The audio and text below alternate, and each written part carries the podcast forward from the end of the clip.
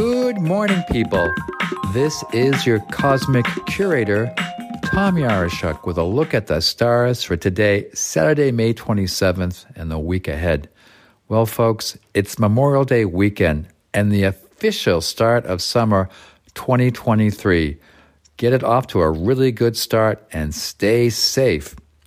Now, the day begins with the moon, the heavenly body associated with our emotions, in the royal sign of Leo. Ah, Leo. Ever the one to take a stage and make a speech or give a statement. Leo is the diva of the zodiac, and they know it. It's ruled by the sun and always ready for a close up. If you see a Leo, you can tell because of the way they tend to carry themselves. And also, if there's a nearby mirror, they'll stop and take a good look. Wherever Leo appears in your birth chart, it's the area of your life where you are most likely to show off.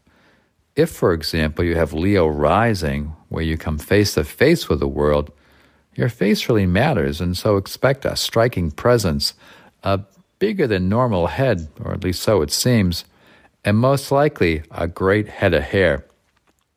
A veritable mane.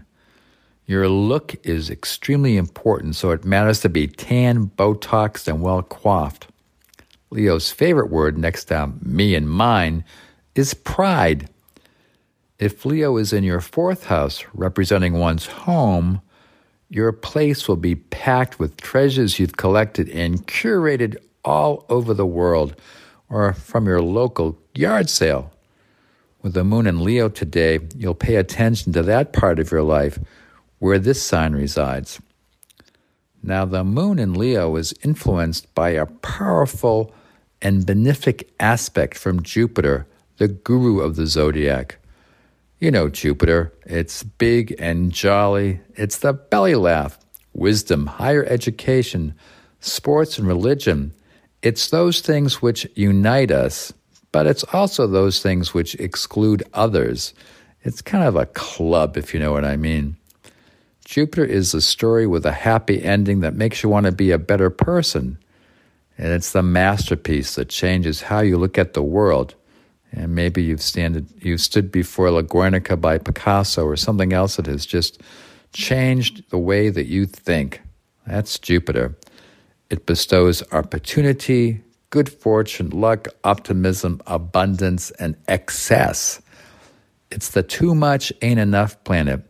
Yeah, too much ain't enough. Where the road of excess leads to the palace of wisdom, as the poet William Blake opined. The way Jupiter expresses its expansive energies is a matter of the sign it's in and the aspects to it. Jupiter is now in the fiery sign of Aries, the warrior sign, and you can see that wars might be expanding around the world. It's also conjunct Rahu, the north node of the moon, where the unusual, the foreign, the outlaw, and the outlier reside. Here, Jupiter may become downright compulsive, and a source of unmasking may occur, like the Wizard of Oz. A highly regarded source may be shown to be anything but that. Here, the unsinkable sinks. The big, big, big merger is too big to sustain and something too good to be true is too good to be true. And what seemed like a good idea at the time, well, you know how that turns out. Well, that's one of Jupiter's downsides. Now, Jupiter is also the planet of belief, ideology, religion, and the law. These are all powerful forces shaping the individual and collective behaviors of our time. And remember again that Jupiter is tangling with Rahu, where really unusual things happen. And it's also approaching Uranus, where the sudden and disruptive out of the blue, never could have imagined that, occurs. Now, unlike dogs that just want to be fed and go for a walk, or cats that want a good belly rub, we humans are apt to do some real crazy things based on our beliefs, philosophies, religion, and ideology.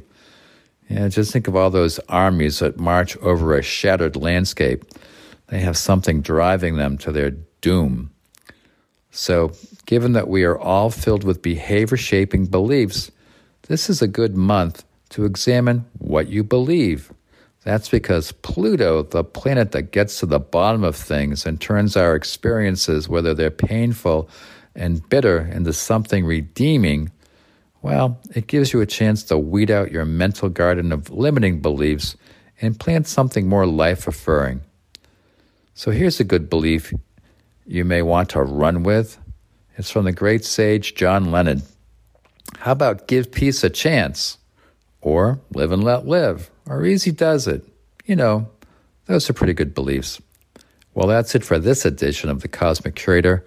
Remember the cosmic disclaimer it's the wise person who rules their stars, a fool who is ruled by them. See you next week, right here on WERU 89.9 Blue Hill and streaming around the world on WERU.org. That's it for now. Over and out.